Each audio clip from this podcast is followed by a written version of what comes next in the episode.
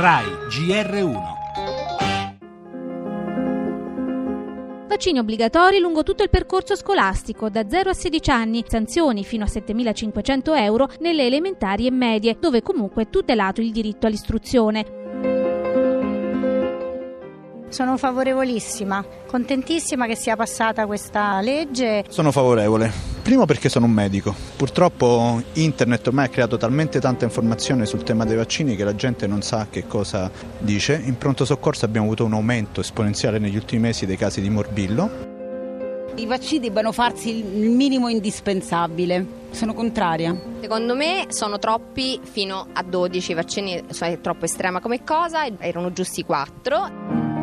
Noi intendiamo dare un messaggio molto forte alla popolazione, vietando l'accesso alla scuola dell'infanzia se non sei vaccinato. Il diffondersi di comportamenti e teorie antiscientifiche ha provocato un abbassamento dei livelli di protezione dal punto di vista dei vaccini vaccinazioni si chiarisce che sono tutte obbligatorie eticamente e scientificamente, a questo punto anche dal punto di vista giuridico.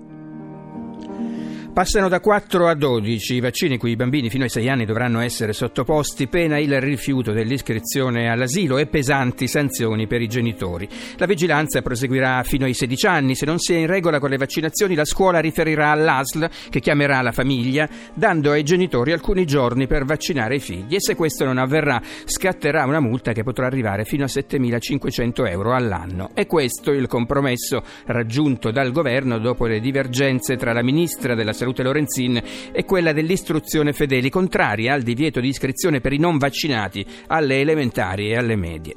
Non tutti sono convinti, lo abbiamo sentito, ma le decisioni illustrate ieri dalla stessa Lorenzin e dal Premier Gentiloni hanno ricevuto il plauso della comunità scientifica. Abbiamo sentito il presidente dell'Istituto Superiore della Sanità Ricciardi aumentare la copertura vaccinale, ricorda, non serve solo ai nostri bambini, serve a tutti.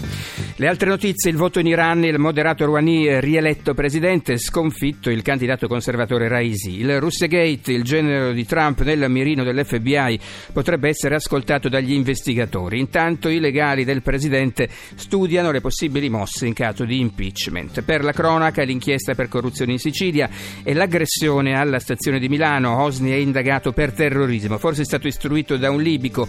Confermata intanto per oggi la marcia pro migranti, ma è scontro politico politico. Torneremo anche sulle novità del Festival di Cannes infine per lo sport il campionato con gli anticipi ed il Giro d'Italia.